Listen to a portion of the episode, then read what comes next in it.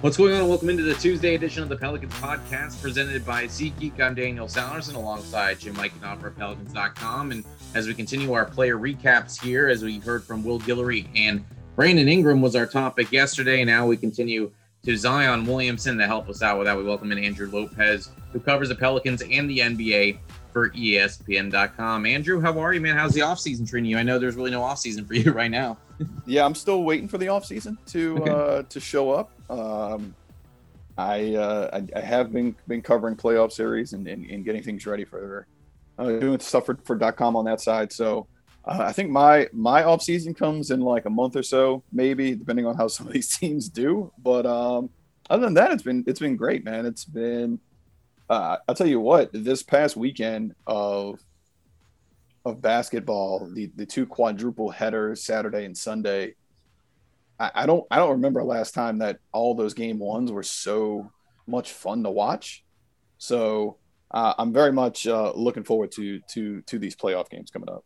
Well, let's just start there because we do want to touch on you know what's going on around the NBA. I know our focus is on player recaps and we'll get the Zion, but since you just brought it up, I'll go to you, Andrew, then I'll go to Jim. Which game did you like the most? Which one was the most intriguing? That might not be a fair question based on what you just said over the weekend, but was there one that you were just like, wow, I can't believe that one. But which matchup did you like the most? Probably. It was it was probably the Knicks the Knicks mm, yeah. one. That's that's the one I'm I'm covering. But uh, it was a reminder, and I think the entire weekend was a reminder of um, how how much fun sports are with fans. Yeah. And that's one thing that we've missed so much, I think, in the last, you know, uh, what, 15, 16, 17, however long it's been at this point. Uh, but herein, I, I think it started for me in the play-in games when you saw the courtside seats get kind of brought back the way they were in the Golden State game and the Laker game. Um, seeing seeing Madison Square Garden though with fifteen thousand sounding like forty five thousand every game, every every bucket that they made it felt like it was like it was like game seven. Uh, Immanuel Quickley turned into like Steph Curry for a minute. Mm-hmm. Like it was just, it was great. And then Trae Young spoils the whole thing um, and gives a great end of game line that I cannot repeat here, uh, what he said on the court. Uh, but he, he did give the shush. So it was, it was it was a excellent series. It's I mean an excellent game one for a series that I I, I truly think is going to go seven.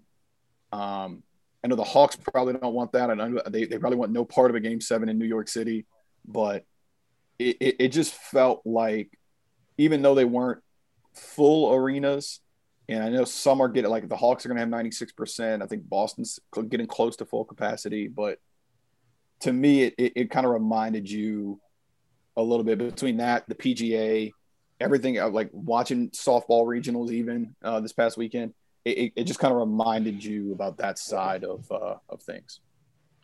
What about you, Jim? Yeah, I think the weekend game started out with an overtime game between the Bucks and the Heat. It felt like that was kind of a good omen. Um, I mean, I, I love there was a lot of drama in the game that Andrew just mentioned. There were several other games that were really close.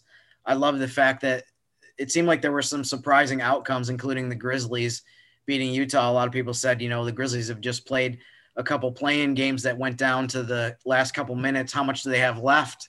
It turns out that they have enough left to beat the number one seed in the opening game. So um, I thought Lakers Suns was really, com- really good, compelling basketball to watch. I mean, there was so much good stuff, but I'll kind of echo what Andrew said too to me, the biggest positive of the whole weekend, regardless of the fact that the basketball was so good, was just seeing the arenas, just not only just short term of being able to have the excitement of these playoffs, but realizing how um, what a what a good sign that is for next season. Because I, I know yeah. probably yeah. even a few weeks ago there were people saying, okay, what is the beginning of next season going to look like? And I, I don't have a crystal ball and I can't predict the future, obviously, but I mean, based on what you saw this weekend, you got to think – there's a great chance that we're going to be back in really good shape by the beginning of next season in October. And to me, that's the biggest takeaway from anything that happens basketball wise is just that that's such a good feeling to know that things are going back to getting back to normal and are already almost there. You have something to add, Andrew? I did. Uh, I was uh, I was shocked to learn that Jim did not have a crystal ball in his Pelicans uh, package. I thought that was something that they provided you uh, as part of being a team uh, team report. That is that not is that not true? I didn't. Yeah, I think I was provided one, but it doesn't seem to work. So I don't I don't know what I don't know what the deal is there. I, I guess I need to ask for a refund or something. Probably so. Well, props to Jim for avoiding the actual question and not answering what I asked as far as picking a series, and Andrew did so with saying Knicks and Knicks and uh, Hawks. But along the way, let's let's move on to Zion Williamson here because I know Jim will answer some questions uh, on Zion. We'll start with you, Jim. Look, I mean, obviously Zion, 27 points per game, 61% from the field, seven rebounds. I mean, we can read his stats all day and what he did uh, from a history standpoint, but uh, I what we did with Brandon, I asked you and Will about just giving an overall feel for Zion or for Brandon in year two. What about Zion in year two? Uh, whether we want to go back to comparing from year one to year two, but just give your overall thoughts, and I'll go to Andrew as far as just how he did this year for the Pelicans. Um, Lakers Suns, by the way. uh, Thanks. As far as Zion goes, I, I don't know how I missed that. I, you know, I go off on these tangents and I forget where I started. But anyways, um, I, I think one of the things that David Griffin said the day after the season ended really stood out to me in terms of Zion as a rookie was put in a position where he was playing kind of out of the post more, and he put up incredible numbers as a rookie. This season, he was, you know, point Zion. He was out on the floor, ball handling, playmaking, and he again put up historic numbers. His efficiency even went up, even though he was playing further from the basket most of the time on offense. So that was one of my biggest takeaways about him is just the fact that he's so versatile. The fact that, I mean, he's a, such an incredible offensive player, and this has been said a million times, but just he's a guy that we haven't. He he does things that we haven't seen. And he's a player that we really haven't seen before, and it's hard to even compare just the way that he is so productive and so efficient on offense. To to me, it was uh it was Zion taking taking that leap that that you expected him to do in the second year, even though it seemed more subtle. Uh, as Jim was pointing out, we saw different variations of him this year. We saw Point Z. We didn't see him much as a post up threat uh, uh, as as much as we did in year one. He started to figure things out, and we were. And I, I mean, I remember talking to him at points during the season. He he was saying how things were starting to slow down, but even he was kind of surprised that you know he didn't expect the playmaking part to come as quickly as it did. And I think that was kind of the, my, my biggest takeaway. And you look at his numbers, he still only averaged under four assists a game. But as I think the, the Pelicans brass and David Griffin and Trajan and Swin and, and Bryson and all these guys, as they start to put those pieces around him that will fit a little bit better, uh, as we get a little bit more shooting, um, as you as you figure out some more things to to to, to give him the the space he needs, I think that assist number is going to continue to go up because teams are just going to key in on him. And as we saw, he's starting to figure everything out. He's starting to to see the floor better. We, we saw all of his percentages jump. The the free throw percentage jumped up. Uh, his two point field goal percentage, his overall field goal percentage, his three point percentage is kind of uh, it looks a lot worse, but it's, I mean, he kind of shot at the same once you take out that four for four San Antonio game, right? So uh, to me, there's a, he made the steps on that end. It, it's just going to be continued growth on the defensive end. And then I want to see how, how he continues to grow um, as a playmaker. Yeah, absolutely. And I'll go with you, Andrew, here and then go back to Jim. But we talk about the different ways, whether it was from the top of the key or was it down low in a post presence his ability to finish at the rim. And there would be so many times that whether it was you or Will or Christian that posted his shot chart for the night, and it's just all green, green, green in the in the middle there, right by the rim, and not really much else. I mean, how impressed were you just the fact that no matter how many guys were around him, whether it was two, three, or four, he was able to finish at the rim so much.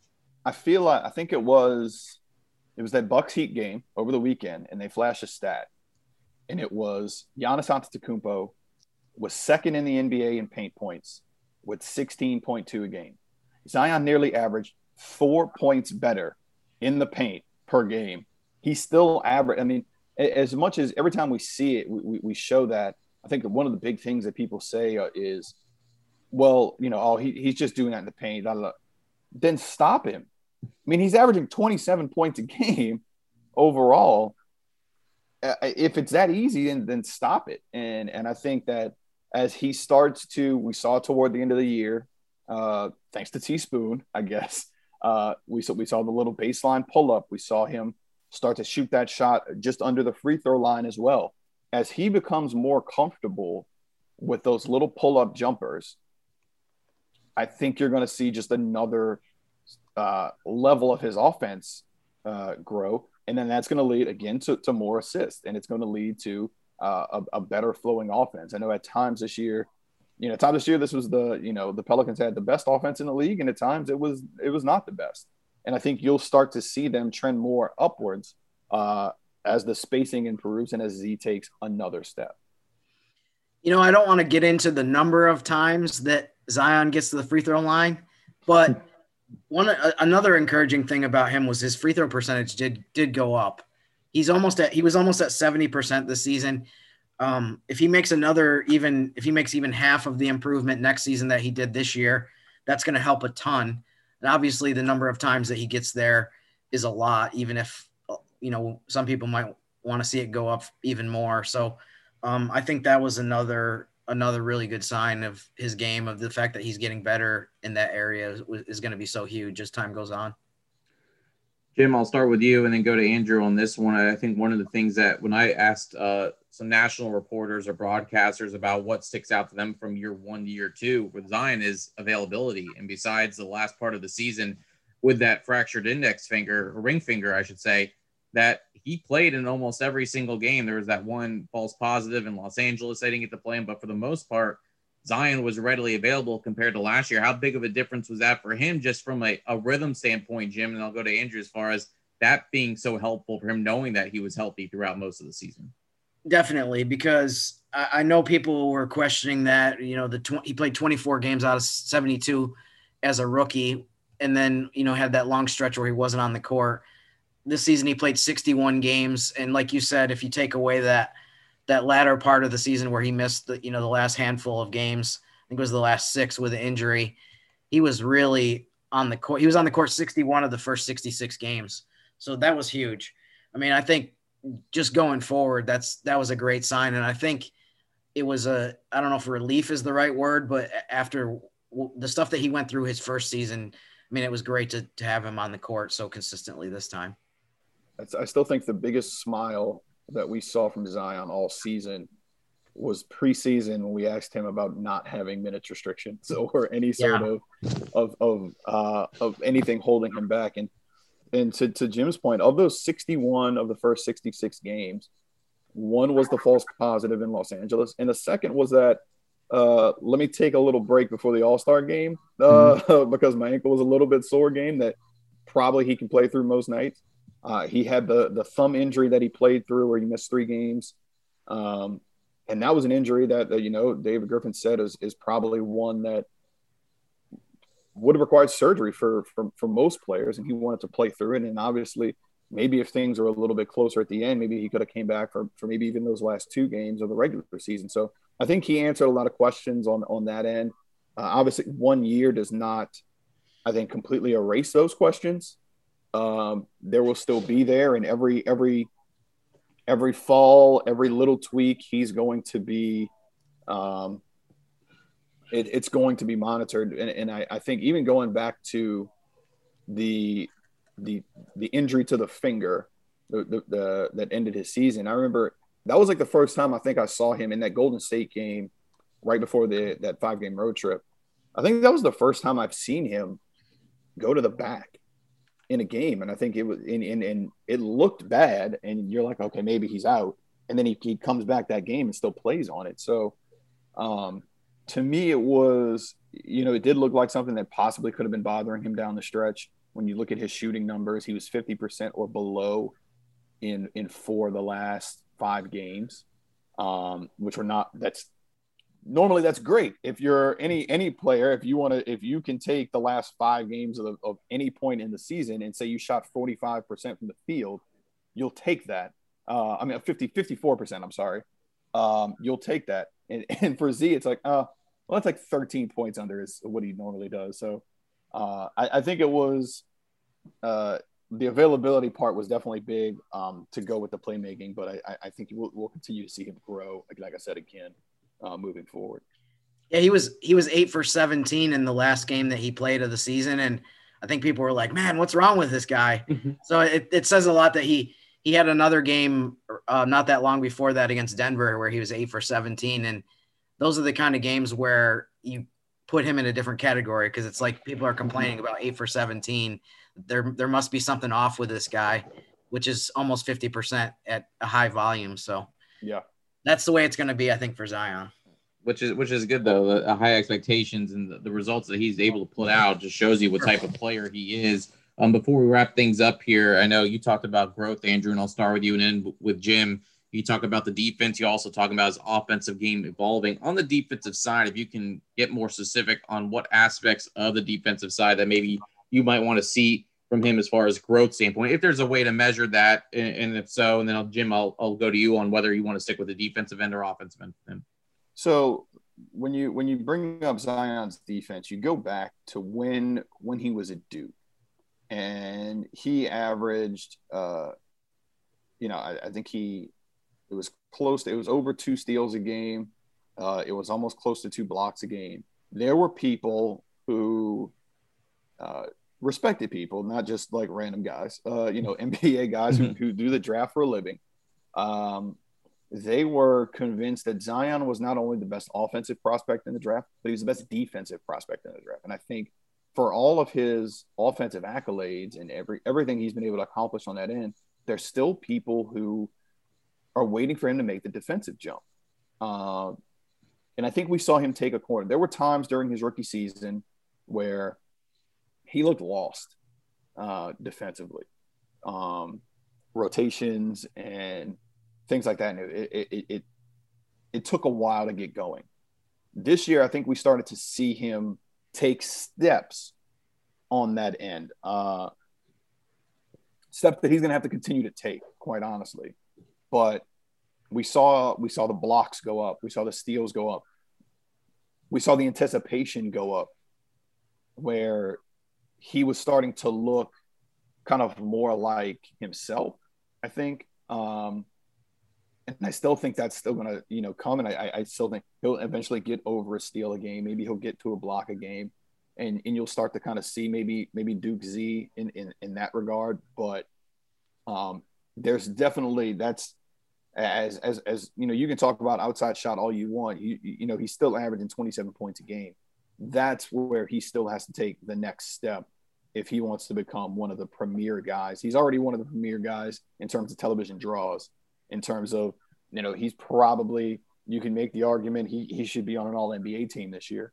Um, but for him to, to take that next step and solidify those uh, as being every year things, he's got to take that step defensively.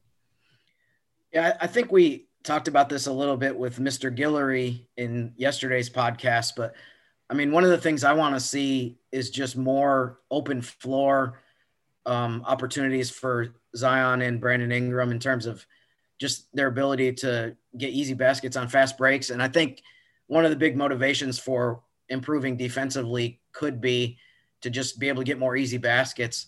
And I think I speak for NBA fans and top shot collectors also that we we want to see more of Zion in the open floor dunks. I think we saw that a little bit. We there's a couple plays I remember one in particular where he made a steal maybe on the defensive end, ran all the way down the left sideline and and dunked on somebody. But um, I would love to see that more regularly, and I think that's part of what Andrew is speaking to in terms of what he did at Duke, where you saw a lot more of those open floor opportunities where the college kids have absolutely no chance of trying to stop him in those situations. I, I think it'll also be the case in the NBA. Um, but but that's that's definitely, I think not just for Zion, but just for the team as a whole. I think they, they need to get better defensively so that they can make things easier for themselves on the offensive end as well. Good stuff there. That's Jim Eichenhofer for Pelicans.com. Andrew Lopez of ESPN.com covering the Pelicans and the NBA. Of course, check out Andrew's work uh, all this week and next and all this month. You know, Andrew, as he said, the offseason is not over for him as he's covering Knicks and Hawks for ESPN. And we'll continue to have Andrew on throughout for player recaps. But nice for him to join us here for Zion Williamson. Andrew, I appreciate the time and enjoy the rest of the postseason, my friend. No problem. Thanks, guys. Yeah, absolutely. So the rest of the week, we'll have Lonzo Ball on tomorrow's podcast, Steven Adams on Thursday, and we'll wrap up the week with Eric Bledsoe. The starting lineup will come to an end and then continue next week. Only four days as we'll take a Monday break for Memorial Day. So Brandon Ingram yesterday. Be sure to check that out on Pelicans.com or the Pelicans mobile app. And all of these will be available on iTunes as well. For Jim Eichenhofer, Andrew Lopez, I'm Daniel Sallerson. Thanks for listening to the Pelicans podcast presented by SeatGeek.